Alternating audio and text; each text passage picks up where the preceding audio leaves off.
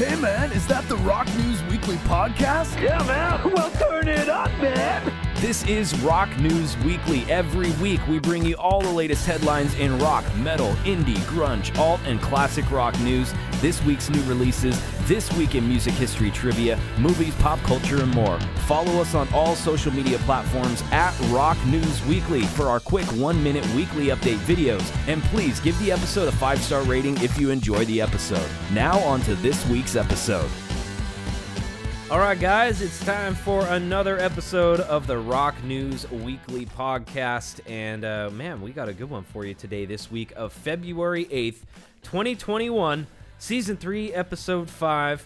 This week's topics include uh, Marilyn Manson, uh, accused of abuse, dropped by record label. Chris Cornell has second album's worth of more music. Matt Heafy and Mike Shinoda collaborate on a new song via Twitch. Hmm. Rush's Alex Lifeson talks about the future of Rush, dealing with the loss of Neil Peart and more. Maynard James Keenan reveals he was recently hospitalized a second time with COVID 19. New Foo Fighters album out today, plus more this week's new releases. And we have a very special guest back in the studio for another week. Thanks for joining us again. Charles, Yes. what is going on, man? I'm here. I am here. Bonjour. Comment ça va? Uh, doing good, man. And I hope you are all doing well out there. Uh, this week of February, we had a couple new releases. As we're mentioning, we're going to be talking about that new Foo Fighters album, Medicine at Midnight, just came out this past Friday. Femi Kuti and Made Kuti. Uh, that's very cool. Uh, those, those are the pioneers of Fela Kuti and that Afrobeat uh, style that came out in the late 70s. Uh, his son, Femi Kuti, uh, and I don't know who Made is. I'm guessing maybe his sister, uh, maybe his daughter. Uh, the album is called Legacy, and it's probably going to be featuring some really cool stuff from their career. So check that out Cool if you're into that um, style of music.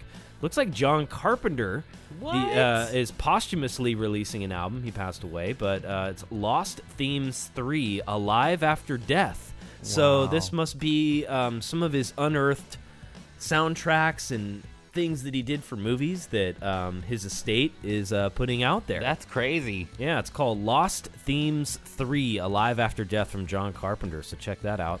Um, also, new albums out from Strippers Union, The Staves, The Weather Station, The Weeknd, and more. Uh, I know The Weeknd. we- weird stuff with the Weeknd in his face.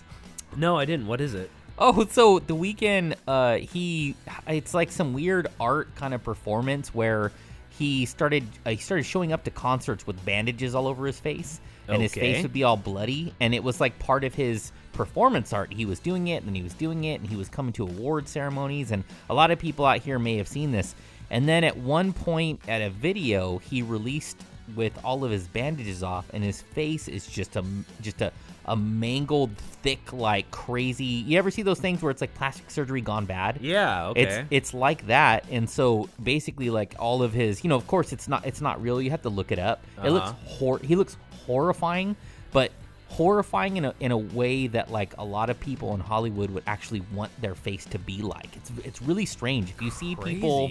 Yeah, and, and the performance art of it is all of these artists that basically are changing their appearance to fit like the standards. Right. He wanted to like wow. he wanted to send this message, and it's it's crazy. You, That's you have to take a look neat. at it. Yeah. I'll have to check that out. Yeah, uh, it's and nuts. As you all uh, out there as well. Uh, all right, so let's kick it give- off. I could give a shit about his music. No, yeah, but that's interesting. That's a Yeah. that's an interesting thing he was doing there. Social commentary. Um, all right, some rock news kicking it off this week. The Foo Fighters uh, coming out with their new album "Medicine at Midnight" today, February fifth. Uh, well, that was actually on Friday. Uh, today, by the time you're hearing it, it already came out. Uh, Tenth album, eagerly anticipated. Uh, features uh, Dave Grohl's daughter on there, co-produced by Greg Kurstin, who did their last couple albums. Uh, Dave Grohl's 14-year-old daughter is on the opening track. Uh, so during a chat with USA Today, Dave Grohl explained that due to the pandemic, the release date was um, took a more important role than some of the past albums had. He said, "quote There was this series of conversations like." Should we do it now? It's not a good time. What about now? No, no. Everyone realized that wasn't going to happen anytime soon. We made these songs to share, and it's time to share them. End quote. Drummer Taylor Hawkins shed light on the musical variety of the album. He said, quote, It's almost like two records in one. You've got your disco, dancey, groove oriented album, and then the other half is pretty traditional Foo Fighters rock music. So if you don't like the dancey bits, just fast forward. End quote. Dave Grohl went on to say that pushing the musical landscape this time out seemed appropriate admitting, quote, it was entirely intentional knowing that 2020 would be our 25th anniversary and this was our 10th album. I decided the best way to celebrate would be with groove. What a bummer if we made some orchestrated acoustic dirge to celebrate our retirement. That's not how I roll. I'm the last guy at the bar every night. So I wanted this to be the soundtrack to that. We all grew up loving Sly and the Family Stone, Jimi Hendrix, Steely Dan, David Bowie, and rock and roll that makes you want to move.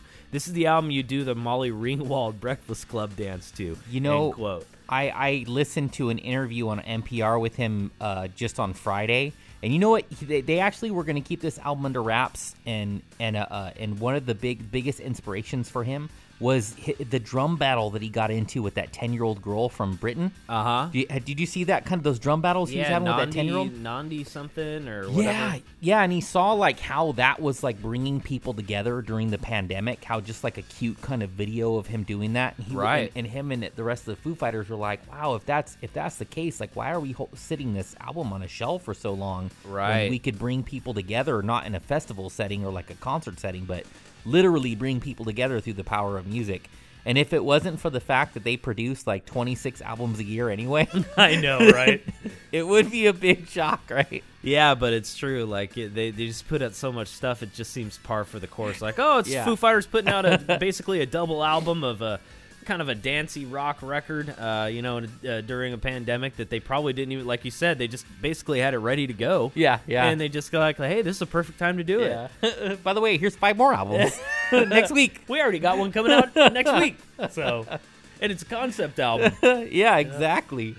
Right, he's that type of guy. Uh, that's what I like about Dave Grohl. At least he's got that kind of fire in him, you Oh, know, yeah. like of creativity and the pulse on what's going on in the world, and being actively involved with young, up and coming musicians and talented people. It seems like he's one of those guys that always just does a really good job of that, Yeah, right?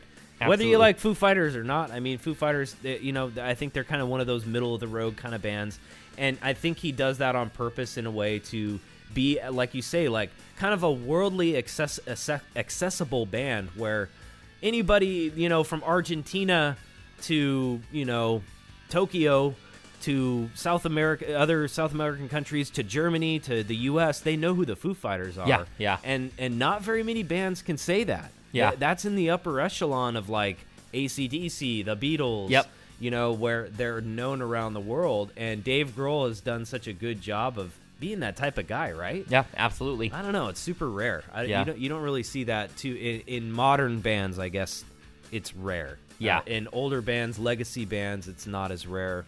He's he's like the Stephen King of music. Like he just pumps like you don't even know A you book, know a book every like six months. exactly. Like he just sits down just to jam and he's just like he'll just sit to pull up a guitar and be like, "Oh, I have a song." And he'll just record it. Yep, That's it. He's a good dude.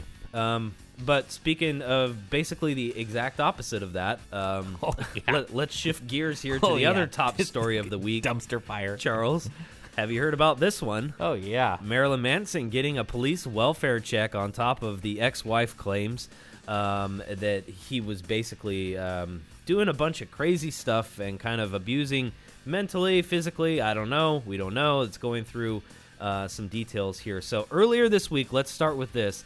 Actress Evan Rachel Wood identified Manson, born Brian Warner, as her abuser for years in a post to social media on Monday, February 1st. So, several other women also shared their claims of abuse against Manson via social media. Manson was quickly dropped by his record label, his longtime talent agency, and his part in AMC's Shudder was pulled from an upcoming segment on Creep Show. So, hmm. now this week, his home was visited by police on Wednesday this past week after uh, apparently a friend asked that a wellness check be done after not being able to get in touch with Manson. A spokesperson. So, first of all, that seems like he's probably not answering calls because he's under a bunch of media scrutiny right now. So, Right, right. Right. So M- Manson's not answering your calls. Maybe you're kind of a close friend or at least somewhat of a friend, right? Yeah. But that's kind of understandable. Uh, and to say to call the police to do a wellness check, I mean, I don't know. I guess that's maybe stepping it up to where maybe they thought he would be suicidal during something like this. Oh, maybe he was thinking about killing himself because of all the bad media. So I guess now that I'm kind of talking it out, that that's not that crazy of a of a thing to do. Call Right. police on your friends like, "Hey, wellness check. He's not answering his phone." So, a spokesperson for the LA police said, uh, this is uh, E News that they told, quote, there was no evidence of any trouble. Officers made contact with someone who indicated there was no trouble at the end of the day, so that doesn't mean it was necessarily Manson. Yeah. That that happens when someone doesn't answer the phone. So basically the cops were saying he didn't answer his phone, so what? Yeah. Doesn't mean he wasn't going to kill himself. So, but here's the thing. This week, Manson's ex-wife Dita Von Teese has gone out of a way, kind of gone on the record here to make a point that during their one-year marriage there was no physical violence. She posted a statement on social media that says, Quote, I have been processing the news that broke Monday regarding Marilyn Manson. To those who've expressed your concerns, I appreciate your kindness. Please know that the details made public do not match my personal experience during our seven years together as a couple. Even though they were only married for one year, apparently they were uh, together for a long time. Yeah. Uh, she said, quote, had they, I would not have married him in December of 2005. I left 12 months later due to infidelity and drug abuse. Abuse of any kind has no place in any relationship. I urge those of you who have incurred abuse to take steps to heal and strength to fully realize yourself. This is my sta- my sole statement on the matter. Yeah. So, what do you think of that? Well, So I- we got two kind of things here. We got one Yeah. ex one ex-wife saying that's not anything that I experienced during my time. Then you have Evan Rachel Wood, another ex-wife saying that yes, in fact, she did experience abuse.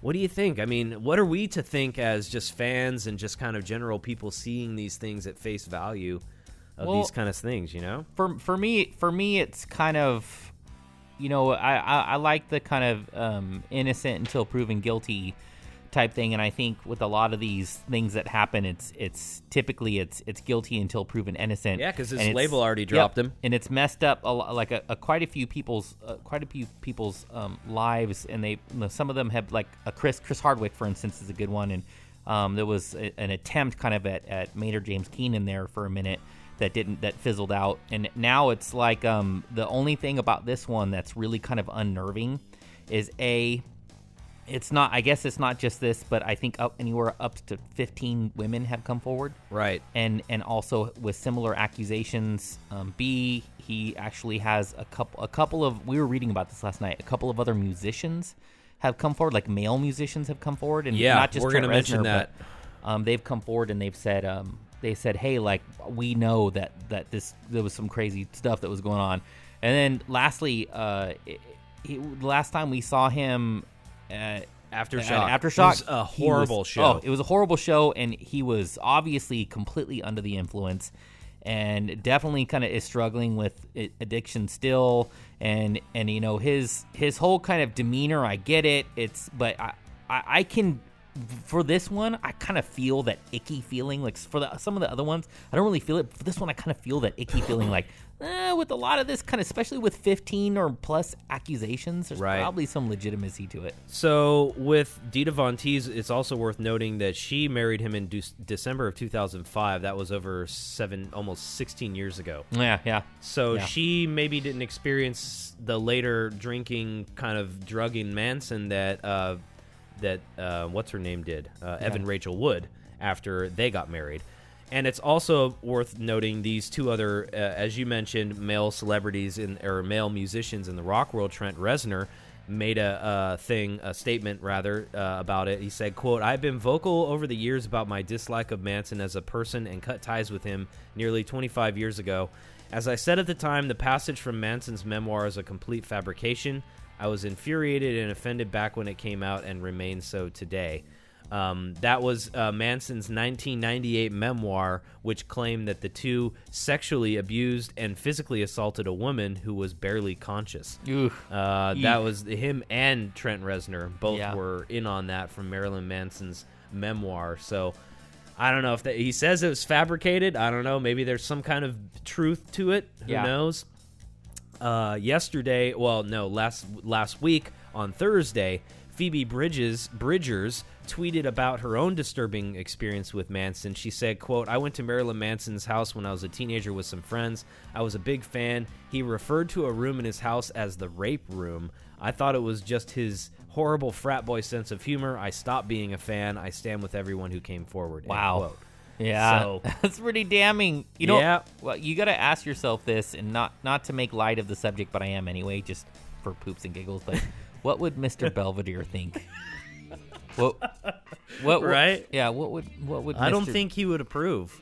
That was the whole joke was that he was uh, on that show, right? Brian. Warner as a young actor because he did look exactly like that fucking kid. exactly like that. Exactly like him. Exactly and like him. He may have been on it. Who knows? Yeah, still, just, you know- still debated to this day. I guess we'll I guess we'll see like some of these other artists like that that were falsely accused that kind of fizzled out and they were kind of brought back into the fold Mm-hmm. um and and things have kind of worked out for a few of them but for this one it just I don't know it just seems like I have that weird feeling like yeah I think this one might be Yeah. I was leaning towards Not to, I don't want to delve too deep into this other side topic here, but just to bring it up since we're on this topic, have you heard the stuff about Morgan Wallen lately? no Country artist Morgan Wallen. no Um, so, country artist Morgan Wallen recently was filmed by his neighbor um, across the street. Apparently, he lives just in like a regular ass neighborhood. really Yeah, just like a regular neighborhood, right? And uh, apparently, he was partying hard, and apparently, he's been partying. He's had a history of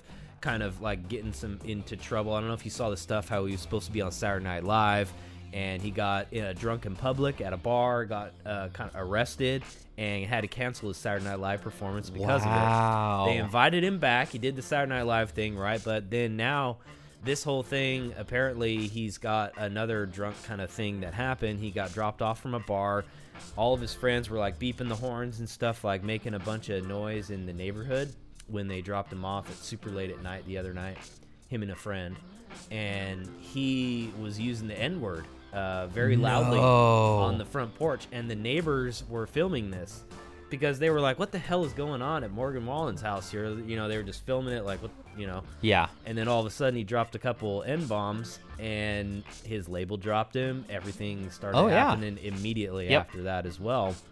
And that was kind of like video footage. You Yeah. can't escape it. Yeah You know, a little concrete evidence of an artist being really stupid and ignorant. oh yeah But with this whole Manson thing and other things like it, there's there's no hard evidence, so it's hard to kind of, you know, immediately kind of say that's not right. that's true You know what I mean? That's And true. with this Morgan Wallen thing, uh, it was immediate and fierce because it was like immediate. You could you could see the video, you could see it, and you're like, that's not right. You can't deny it. you Yeah. know? But with this, you're right. With this Manson stuff, it may fizzle out. It may not. Either way, he's kind of screwed in a lot of ways. Yeah, When yeah. this type of stuff does happen. Uh, but we'll see. We'll see how it happens and plays out in the coming weeks, and uh, go from there, I guess. Right. Yeah, get your head together Brian Either way, uh, let's move on to some better rock news this week, guys. Chris Cornell apparently recorded enough music for a second album of cover songs. Uh, apparently, his widow gave an interview on another radio station, a St. Louis station, saying, "quote There is a volume two. The thing with this volume one, though, that makes it special is that he mastered it, he sequenced it." This is all Chris right from beginning to end. The one that recently came out, where it was a Chris Cornell solo uh, album that he did, where it was a bunch of covers. Uh, very cool album. Uh, no one sings like you anymore. That was a pretty cool um, release that he did. Uh, he did cover of Prince's "Nothing Compares to You," Guns N' Roses' "Patience," John Lennon's "Watching the Wheels." Some pretty cool deep cuts that just kind of showed how. Um, I don't know, musically versed and intelligent and diverse that Chris Cornell really was. yeah he's awesome So there's a whole nother cover of uh, or album of covers out there from Chris Cornell. The physical version of this first volume will be released on March 19th. Uh, so make sure you guys check that out on Chris Cornell's website and social media, all that stuff. I bet it's going to be awesome. I mean, his like kind of soulful stuff that he does independently, it's so gritty and Yep. soulful, and his voice was just like It was something so else, amazing. man. It yeah, was it was a very I'm unique voice. There's a, a couple of voices like that, and you know that I could think of. Well, I guess maybe like you know a, t- top ten or something of amazing voices in rock, especially that he had one of those voices. Yep. You know, in the top ten of like the echelons in the history of rock, Chris Cornell's voice is going to be up there. You know, with Big a time. lot of those uh, guys. big He- time. He was amazing. Um, all right, this was something really cool that's uh, happening on Twitch. A lot of people uh, are collaborating on Twitch these days, you know, because everybody's sitting at home and working from their studios, right? yeah, So Mike Shinoda from Linkin Park. Uh, if you uh, might have heard on a couple episodes back before you joined us, uh, Charles, we did a thing on him. He his one of his New Year's resolutions uh, was to interact with his Twitch community more and produce music from basically any of his Twitch fans. Ooh. Not just famous people like we're going to be talking about Matt Heafy from Trivium and how they collaborated because Matt Heafy's also a Twitch streamer and they wanted to kick off this kind of series with a bang. Oh, I like it. But Mike Shinoda put out a thing called you could do hashtag Shinoda produce me and and you put a video of your guitar playing, of you singing, and he searches for that hashtag every week and he finds artists and Twitch followers and up and coming musicians and he produces their their track for them. He'll grab the vocals and he'll do his magic. He'll put it in the studio and make a track out of it. And he said he wanted to do that as much as possible coming up in this new year. So that one of the first big collaborations of this is going to be with Trivium's Matt Heafy, uh, which is he's a great guitar player. He's an awesome Twitch personality. He's a funny guy. If you guys ever uh, get on Twitch, uh, give these guys a follow because they put out some great content not only with their video game playing but uh, all their musical stuff that they do which is really cool What an idea. Oh, that that's just that's just amazing. it's a great idea right Yeah. And so a, and a really good way to get a lot of free shit. yeah and it's also a great Yeah. way as a producer you get a bunch of vocals out there some of it you know probably 90 80% of it's not going to be great Yeah. But then you're going to get that gem every now and then that you never would have found another way Okay. you know Yeah. and i think that's a that's a pretty like you said it's a pretty smart way of doing it Yeah, absolutely. Uh, so Matt Heafy, regarding the track he sent, um, Mike Shinoda said this quote: "It's epic. It's like Matt standing on a mountaintop with a falcon on his wrist, who flies away and collects the bones of enemy clans and enemy warriors." and Wow. In response, Matt Heafy tweeted, "quote The way you describe that song, I must, I must have that painted. Haha! I love that description so much. Can't wait to hear what you conjure. Go frickin' nuts." So Wow. he basically gave him, you know, some guitar work and some vocals, and Mike Shinoda is going to produce the track and do his own thing on it. Oh, I'm looking forward to it. Yeah, so Yeah. Uh, give Mike Shinoda uh, uh, a, a follow on Twitch and and check it out. It sounds uh, like a, a cool idea. Yeah. Um, all right, so another thing happening here with Serj Tankian from System of a Down. He just released the music video for his new track called Elasticity this past week on Thursday. Uh, System of a Down frontman shared the teaser on Instagram and directed fans to look for the full length video directed by Vlad Kaptur on YouTube. The single serves as the title track of his solo collection of songs originally written for System of a Down, and he's releasing them as a solo album. Ooh, I I love the fact that he's collaborating with a 16th century uh, um a, a ruler. Uh, Vlad the Impaler. yeah, I'm, I'm that's that's pretty awesome. I mean, Right. it- uh, I'm I'm very impressed with Serj's uh his kind of tenacity and his willingness to collaborate with somebody who's part of the undead community. that's that's impressive. So check it out. Uh, the new video Elasticity just came out. Um, all right, some more rock news uh, regarding Tools. Maynard James Keenan apparently hospitalized, being diagnosed with COVID for a second time. Did you hear about this? I I did not hear about the second hospitalization. I do know that the first one did some damage Yep. and and I was really bummed to hear that because it was lung damage and we all kind of love uh, uh Maynard James Keenan's Yeah. voice and so I was super bummed to find out that he that he had it a second time. So That's depressing. He, he apparently had it the time you're mentioning where he had the lung damage was when he caught it in February of 2020. Yeah. Right. This second time was in mid-November, later this year, just a couple months ago. This time he says he ended up in the emergency room though. He says, "quote I could barely put two words together without going into a coughing fit. It ended up kind of progressing into pneumonia. So if I stayed in the hospital, they said." Okay, we can keep you here, but you're fighting 12 other people for a bed and a ventilator we don't have. So what do you want to do? I'm like, well, I need to breathe and I need to sleep. So you're just treating symptoms at that point. There's nothing you can do than other than treat the symptom. yeah. Use a real cough medicine, not the crap over the counter, and then like an inhaler and some antibiotics to fight the pneumonia and strap the F in. So that's end quote. So Well- that's what he says there. to, to, to our community too, who may not be very familiar with Maynard James Keenan, he's actually a very in shape dude. Like oh yeah, he's a jujitsu professional. Yeah. like he's a, a biking mountain biking guy. yeah, Um, he eats clean, yeah, drinks clean, right. Uh, it's yeah, And so I mean, if a dude Yeah. like him in his what yeah, mid forties or Yep. something yep, can get COVID twice and be fucking knocked out on Oh, his yeah. ass, that shows you how powerful this stick type of thing is. For all of our listeners who think that if you're relatively young and in decent shape, that you could just write it out. There's there are many, many, many occasions where people can't do that. It just Nope. affects everyone differently, Yep. right? We talked about this in the last show. It like it affects everyone differently, so you got to take it seriously. I know he's taking it seriously.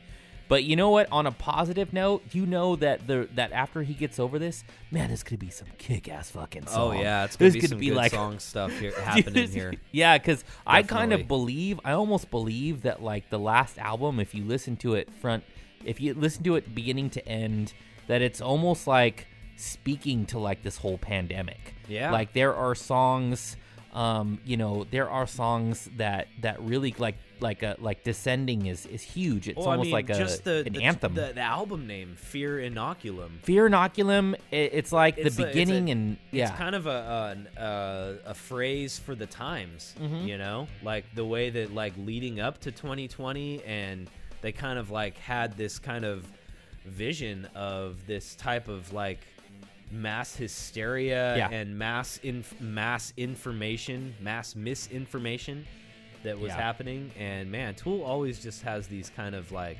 forecasting and foreboding oh yeah. lyrics and albums that are like way ahead of their time, right? Oh, big time. So yeah, you're right, and this is all just providing more and more um, creative ammo Oh yeah. for Maynard to use. Yeah, right? absolutely. You know what's gonna happen. You kn- you know it's gonna happen.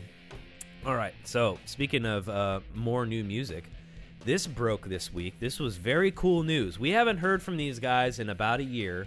Um, the last time, as you mentioned, Charles, the podcast when you joined us last week, we were talking about it was basically a year after the passing of Neil Peart, Yep. uh, the drummer from Rush. And now we're hearing from uh, Alex Lifeson, more specifically uh, Geddy Lee as well, eager to get back together and work on new music, is the headline from this interview. And so here's the deal. Um, here's from the interview quote after we finished the latest rush this is alex lifeson uh, quote after we finished the latest rush tour in 2015 i started writing on writing on my own and doing some some stuff alex said quote geddy was working on his book we talked about getting together and doing some stuff together but it got very very busy for him even after he finished writing the book taking it on the road so we never got a chance to sit down and start working, having some fun together.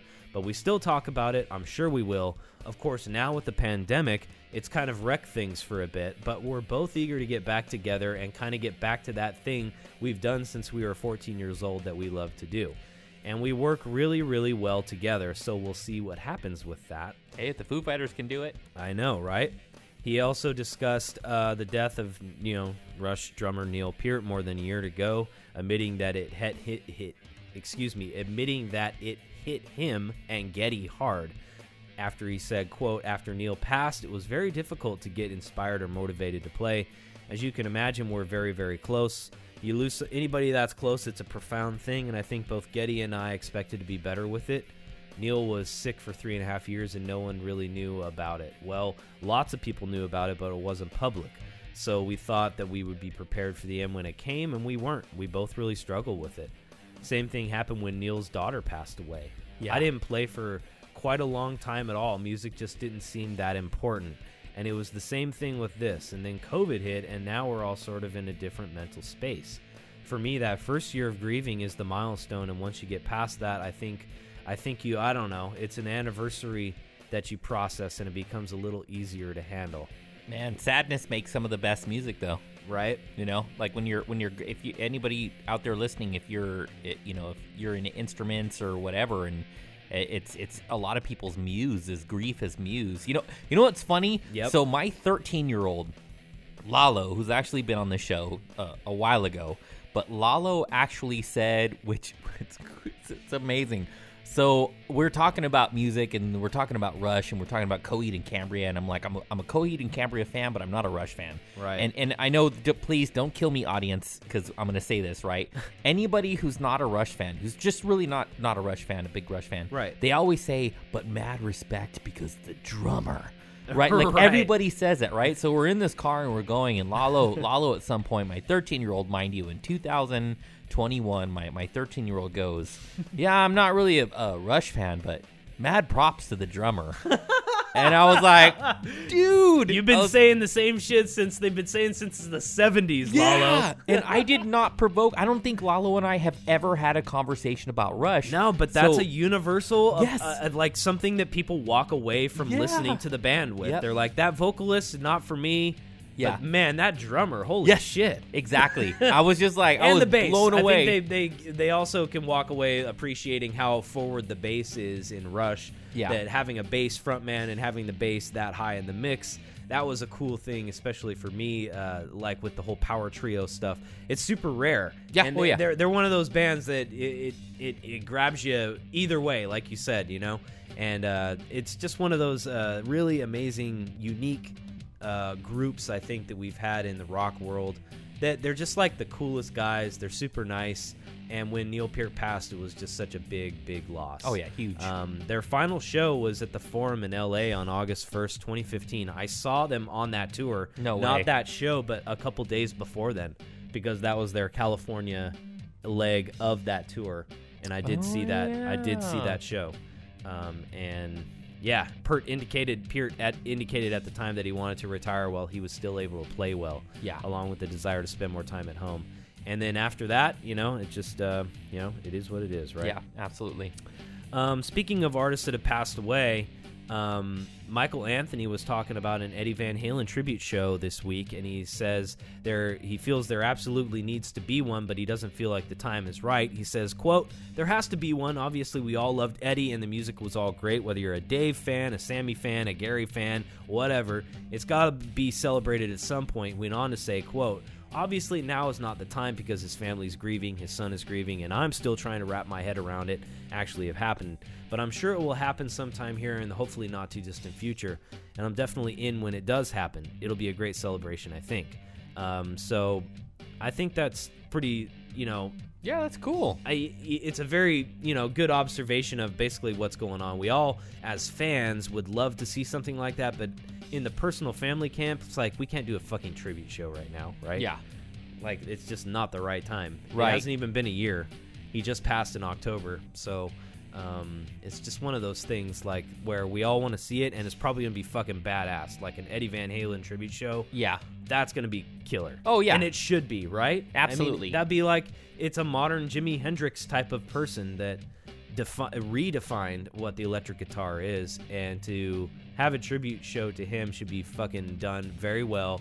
All of it should go to charity or his family, Yep. and be done the right way with the right artists, and and that would be fucking killer, Yeah. man. I Foundations like the O'Keefe Foundation with all those kids playing. Yep. All of that crazy, all that crazy stuff. But you know, right now when we live in a in a in a time when death is like just around us, you know, it's like there's just so much tragedy hitting Dude, like everyone. crazy. Yeah, to to think about doing something like this is basically the same as is is thinking about doing like a funeral for like a loved one when when it's like is this the is this the right thing to do at this time or should Yep. we hold off until we can actually make it perfect Yep. yeah One last bit of bad news this week in memoriam this week we had to mention for I don't know, for me growing up in the 90s, this was a big show for me and this guy even though like I I don't necessarily care for him in his later years and all of that, this was pretty significant. Dustin Diamond passing away at the age of 44.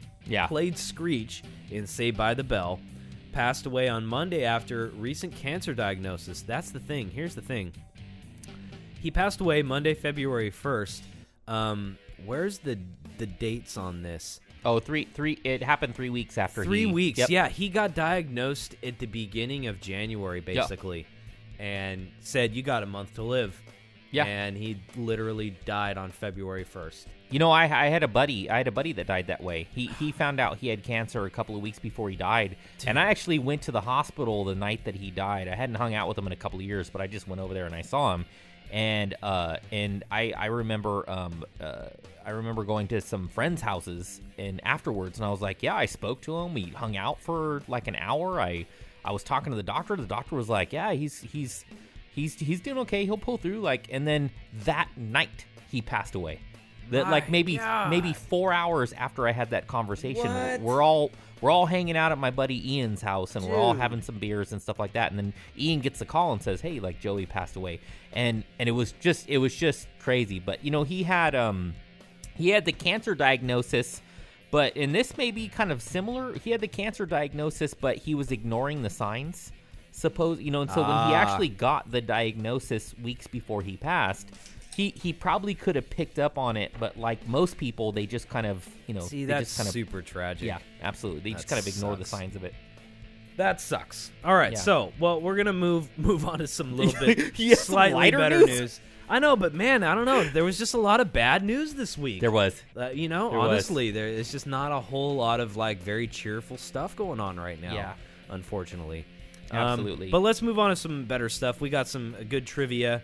Uh, this rock birthdays this week. Check it out. We got some birthdays in the rock world. Mike Campbell, the lead guitarist from uh, Tom Petty and the Heartbreakers, he's got a cool group called Mike Campbell and the Dirty Knobs Oh, I like that. and it yeah it's pretty cool it, I they're- like they're really cool like a down and dirty blues type of group Yeah. um, and very tom petty-ish as well um, check it out mike campbell and the dirty knobs very cool The dirty knobs. yeah dave davies the lead guitarist from the kinks holy shit 77 uh, 74 this week uh, duff mckagan uh, legendary bassist, the most punk rock dude in Guns N' Roses. All right. He's a fucking cool guy. He Yeah. really is. He's a cool dude. I'd say Duff McKagan out of all the dudes um, in Guns N' Roses, probably the coolest. Have you uh, interviewed him before? I or- wish, man, but I've heard nothing but good things. Every time I read an interview with him, Yeah. see anything about the guy, he's just a fucking cool guy. Yeah. And, and he's like, he came from New York.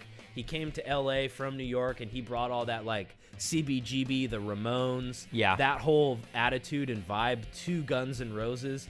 And he's always been like a really cool dude. So some some basic trivia for our audience over here. Chris has interviewed all kinds of rock stars. some, just just not- letting you know. Just yeah, here and there, here Yeah, and there, Just Um, here here and there. But yes, I, the, he's definitely on my list as like one of my top. That, that would be a, a very cool interview. I'd love to get that. And speaking of that, Axl Rose's birthday this week too, because Oh, he's 59. Axl Rose, I mean, love him or hate him, he's he's a polarizing figure in the rock world, and I gotta say he earned my respect on the last Guns N' Roses tour that I did see. I was very skeptical uh, skeptical about going to that show. I'm like, I heard everything from all the years, the 20, 30 years that Guns N' Roses was touring originally from like 80s up until the early 2000s, that he was just notorious for being late, putting Yeah. on a shitty show, being fucking drunk, Yeah. being, being horrible, right? Very Marilyn Manson. I know, right? yeah. But when we saw them, it was a over three and a half hour long show, and it fucking wore me out. And I was looking on the stage at Slash and Axl Rose still jumping around doing the shit. Oh, at yeah. the end of the three and a half hour long show, I'm like, holy shit, man! Tip of the hat to these guys. Yeah. And they sounded great. They were at like the peak of their performance. This was 2016, 2017, whenever they did their comeback thing. Right, Guns right. N' Roses. And I gotta say, Axl Rose had his shit together, and he sounded fucking great. So you well, know, we found out last week that they are cartoon characters anyway. and if you think of a Who Framed Roger Rabbit esque type, type like type, then they they can maintain that. you know who sounds like Roger Rabbit from Who? Who Framed Roger Rabbit? Paul Stanley from Kiss. Pl- pl- pl- pl- Please, No, he really does. no way. Ladies and gentlemen, I want to tell you how you feeling tonight. And I'm like, dude, who does this sound like in my head as I'm watching Kiss in the concert? I'm like, hey, everybody, we love you, man. And all Nice. this shit. I'm like, that's fucking Roger Rabbit from Yeah. fucking. And it's Paul Stanley, dude. He sounds like Roger Rabbit. Wouldn't it Uh, be crazy if we found out that's who did the voice of Roger Rabbit? God, dude. It sounds like him. It really does. It's crazy. That staged voice that he uses, it sounds like Roger Rabbit. It's Well, uh, well, Axl. Rose for a minute, at least in '87, kind of sounded like the shoe that was dipped into the dip for Roger Right. Rabbit. So in that toxic dip. yeah, Oh shit! Oh, All right, all right. This week in music history trivia, guys. This week in 1985, a track by this artist becomes the official anthem of New York City. Was it A. Frank Sinatra, B. Neil Diamond, or C. Bob Dylan? What do you think, Charles? Oh, man, I so there's no way for me to filter in a David Crosby joke here. Um, even though I wish I wish I could. There was some pretty Um, lame trivia this week. I gotta say, there wasn't very many things that happen in the rock world. Like I could say I, Monumental stuff. I could say D. David Crosby, and the name of the song would be "I Love to Do Coke in New York City." That's, a, that was a good song. That was a good song. Very. That's a rare hit. New York City. Yeah, that was a rare hit. That was a live live track. Didn't really hear that one too much. Um, Neil Diamond, you know, uh, coming to America. Bob Dylan. I'd say Frank Sinatra. I'm Frank gonna go with Frank Sinatra? Sinatra. Yeah. Frank Sinatra. It is New York, New York. It became the New official anthem of I- New York City this week in 1985. Hey, also by the way, um, that's in Gremlins 2, right? It is. Yeah. that's right. Gremlins 2, great film. Great film. Great. Uh, the original Gremlins, great Christmas movie. Oh yeah, love that Christmas movie. You know, Die Hard, Gremlins. her dad, the the the lady in Gremlins, uh, one of the stories in the movie was that her dad died in the chimney trying to come down as Santa Claus. Oh, yeah, yeah. As a child, and he broke his neck Yeah. in the chimney and got stuck in the chimney, and so that's why she hates Christmas. You know, I she she actually has a story in dark Gremlins too. Story. There, there's a story in Gremlins 2 where she does that. Like it's it's ba- they basically Oh, kind of like, repeat that. thing. reenact it. Also, by the way, I think her name is Phoebe something. What was basically like everybody's childhood crush. Right? Yeah. Um, but Phoebe for Walters. No. I oh, I forgot her name, but yeah, gorgeous, gorgeous. yeah. Um, and also from uh, the the movie the, the the best scene in the movie Fast Time at Ridgemont Oh High. yeah, that the red bathing suit. Yeah, which is Oh, one of the reasons God. why she was so many people's crush, and to go on a beat to you know, and Dro- Drop Dead Fred and Gremlins, and God, we're really showing That's our age right right. now, Drop right? Dead Fred Yeah. too, man. That Yeah. was a good one. All right. Some speaking of movies and all that good stuff, let's move on to movie, TV, entertainment news. Friday the Thirteenth has sued Warner Brothers. The day? Well, Sean Cunningham, the producer from the original Friday the 13th, has launched a lawsuit against Warner Brothers and Paramount Pictures over net profits from the horror franchise. He says, quote, "This lawsuit presents the latest chapter of the defendant's Hollywood accounting rights attorneys led by Neville Neville Neville Johnson." So, apparently Friday the 13th has been getting screwed out of royalties for the Wow. past whatever, like the entire length of the franchise. Wow. So that's kind of crazy that they're just he's just now getting a very big lawsuit together, the producer from that. I guess it's been like a a, a big thing. So I'm gonna do a little trivia question because I know this, but I want to know if you guys know this. uh, What the the whole reason behind Friday the 13th? Like why Friday the 13th is is kind of like a cursed day. oh, um, I don't know.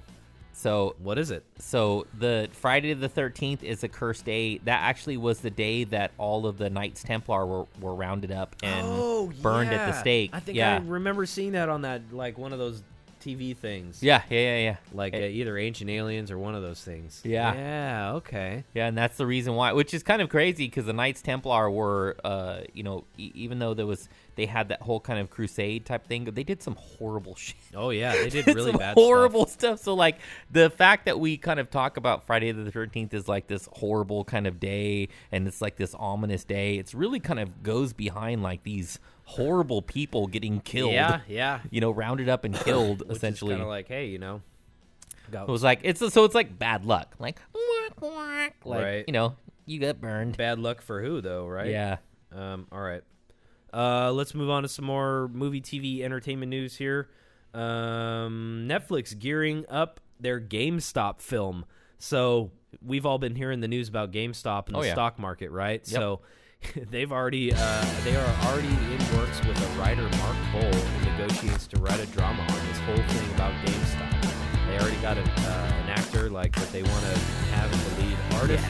And uh, Wall Street stuff, I, I, I'd love to see it. I'd love to see a Netflix film on this Oh, yeah, me too. Stuff. That would be pretty awesome. Maybe it'll explain a little bit more what the hell Yeah. is going on. Jeff Bezos stepping down as Amazon CEO this week. That was also some pretty big news, and uh, apparently it's kind of a restructuring of the company. Um, uh, they're gonna, he's still gonna be involved, and Yeah. it looks like Andy Jassy, who co-runs, who runs Amazon's cloud computing business, will take over as CEO. So I'm gonna say this just because, just random kind of random thing out there, but uh, to, doesn't Jeff Bezos sound like one of like the the twelve like henchmen of like Lucifer? Like just Maybe not the Jeff part, Bezos, but Yeah. like if his name was like, Yeah. uh, yeah, I don't know. I summon you, Bezos. uh, Beelzebub and Bezos. Beelzebub Bezos. Here cometh Bezos.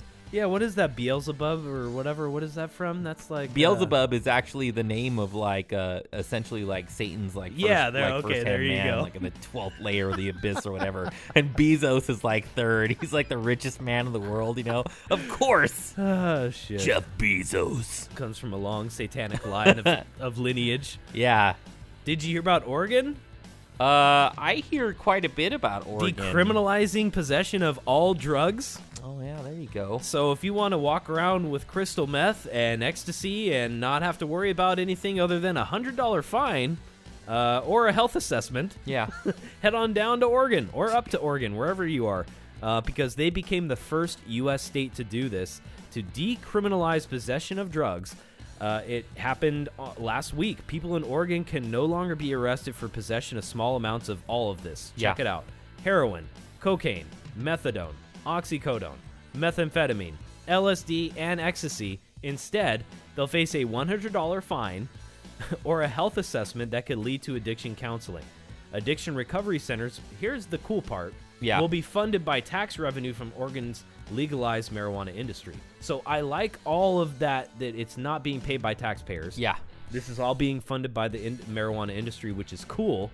But I don't know about all just allowing people to have large amounts of methamphetamine, LSD, and a bunch of other kind of crazy ass drugs that could really fuck people up. You know what? I, I have a I have a theory about this. What- what- what do And you think? guys, you guys are gonna like this. You're gonna appreciate this theory. So maybe it's just because I just kind of go there. So, so um, just the the the war on drugs essentially that came out of kind of the Reagan era. Yes. Um, the war on drugs. Uh, That's you- all bullshit, yeah, right? It's all, we all agree like the war on drugs is a failed fucking operation. failed operation. Waste of If- money. If you guys want to, if you guys want to get a little bit of um, homework on this, look up Oliver North and the Contra. Yeah, oh yeah. and the the, the, The Iran, Iran Contra, Contra scandal, scandal. and the the way that cocaine kind of came into the U.S. during that time and and trading Basically yeah, imported by our own government. Exactly, and and basically the way in which the war on drugs was like basically, if you if you know what the Thirteenth Amendment is, it basically says that slavery is abolished except for unless you're institutionalized. If you're if That's why in- they say the prison system is the new form of Yes. slavery Yep. that was introduced in the modern era. That was their way around the loophole of slavery. Well, we can just put them in prison, Yes. and have them as our own property. Yep. do whatever we want with them there. Yep, and that's why drug offenses usually have, um, especially in, in areas where they dominantly African American, have double digit sentences. The South, the South, yeah, poor that- yep, neighborhoods, exactly. every you know disenfranchised communities. Yep. You know, podunk towns, all of that type of stuff, right? Yep, yep. And that all kind of plays into this kind of mentality that, like, basically the kind of war on drugs has ba- uh, increased our prison population, which is A, it's not good. Um, it's kind of catered into this whole, you know, crazy uh, uh, amount of, of dominantly um, people of color being incarcerated for a long period of time for like basic kind of drug offenses. And then, like, we spend a lot of money on a lot of money and time on these kind of on these things when we should be focusing on kind of other things. Now, I'm not saying that walking around with like with it with bag a, full of with a bag full of meth is a good thing. But what I am saying is that there will be some positive outcomes of this, and I'm guessing this right. This is just me. Like I'm playing it out to see what's going to happen, but I'm guessing there's going to be positive aspects of this because I know that when a lot of people were against the legalization of marijuana, they'd be like, "Well, then all these drug dealers are going to be Yeah. out dealing drugs, right?" Check this out Crazy. check this out. if if hot Cheetos was the was the hottest commodity on the market right now, and I basically just said right now, hey, hot Cheetos is free. We're just gonna give it away for free. Guess what? It's no longer a fucking hot commodity. Yeah, no one If- wants it. No one wants it. There's no Yep. taboo. So There's drug no dealers. mystery. There's no Yeah. demand. You're taking away the demand. Yeah, who's gonna go shoot somebody over a pound of weed when you could literally go buy some weed at the local distillery? Exactly. So, like, why? I mean, I think that like a lot of people are, are gonna focus on this and say, no, it's gonna be horrible. People are gonna be walking around. Well, the most people who are walking around doing shady shit with drugs are people who are selling those drugs. And if drugs basically become easy to kind of come by, then the then and and also by the way, and I know I'm going on a rant here, but also by the way. There's a lot of people want to do those drugs because it's so hard to get. Right. Right. They're they're intrigued because it's like difficult, but once that is all kind of alleviated, then some of that's going to go. Now, by the way, this is just a theory. Uh, Yeah, no, yeah, I, who course. knows? That's what we're doing. I, I'm tying. I'm putting things together, and I'm thinking that we're not going to see an increase in violence. We're not going to see like it. It's just this is all going to kind of fizzle out. Yeah, and I think it's it's good that they're actually taking the initiative to do it as the first sta- state in the U.S. to do it, and now it can be a model Yeah. for other states and be like, "Hey, this worked, or it it really worked, and Yes. it- and or it didn't, and this is where we need to grow and learn from it." And Yeah. I think it's a good first step in the right direction because the war on drugs is bullshit, but we need to, I think, you know, maybe modify that slightly a little bit to I May- totally agree. Maybe maybe the amount. Yeah. Like if you're personally using meth or heroin and stuff, yeah, maybe if it's like under an X amount of grams, you know. But if like you got a fucking car full of the stuff, yeah. you know, I think that's still worth a little bit of maybe some jail time or a larger fine than a hundred dollars. Yeah. Because then you're basically giving everybody an excuse to just kind of have a free for all on a very large scale that feels like that there's no repercussions. That's true. It's kind of like people who, when marijuana is legalized, they're they're thinking, well, I could just go drive around high. and Yeah, it's and like, that's "No, not how it can't." works. Not it's like alcohol. Yep. You can't, and it's just like you know, if alcohol was like to where you could walk around the streets. Basically, you're saying like you could walk around with an open container, and all you're gonna face is a fifty or a hundred dollar fine. Well, a lot of people might fucking just walk around with an open container all Yeah. the time. You know? Yeah. 'Cause th- you know that's the whole joy of going to Vegas and areas like that, right? Yeah. If you feel that all I got to worry about is like a, a hundred dollar, fifty dollar fine, well, shit, I'm gonna take that gamble. You know, Well, yeah, there's a lot of people here, right? Yeah. How are they gonna single me out, right? So yeah, it's just it's giving Yeah. you know you give you yeah. give everybody an inch, they take a mile, but you gotta like you gotta start somewhere, and this is I think a step in the right direction for all of us to kind of like just like you're saying, take the steam out of the dealers, take the money out of the black market, uh, offer counseling as Yeah. a, an option, and I think it's a good way to go with some of those drug I, you know? I like that. I like it. Yep. All right. Well, we'll see. We'll see how it goes. We'll keep an our, our Yeah, let's keeping follow our this- eye on you. Let's follow this one closely, Chris. Uh, this is interesting, though. This was one of the very good, or very few good stories of the week that I thought was a very interesting thing. So, researchers from the Netherlands have a- analyzed several old studies and found that the simple act of listening to music around the time of heart surgery may help patients recover. so, scientists say the majority of the time the music was used was relaxing, did not have strong rhythms or percussion. The choice of music varied. Sometimes it was from the patient's own playlist, but other times it was pre selected playlists or chosen by the doctor. The data showed, though, that compared to things like breathing exercises, listening to music significantly reduced patients' anxiety and pain after major heart surgery, and up to several days of listening to music also reduced anxiety for up to eight days after surgery.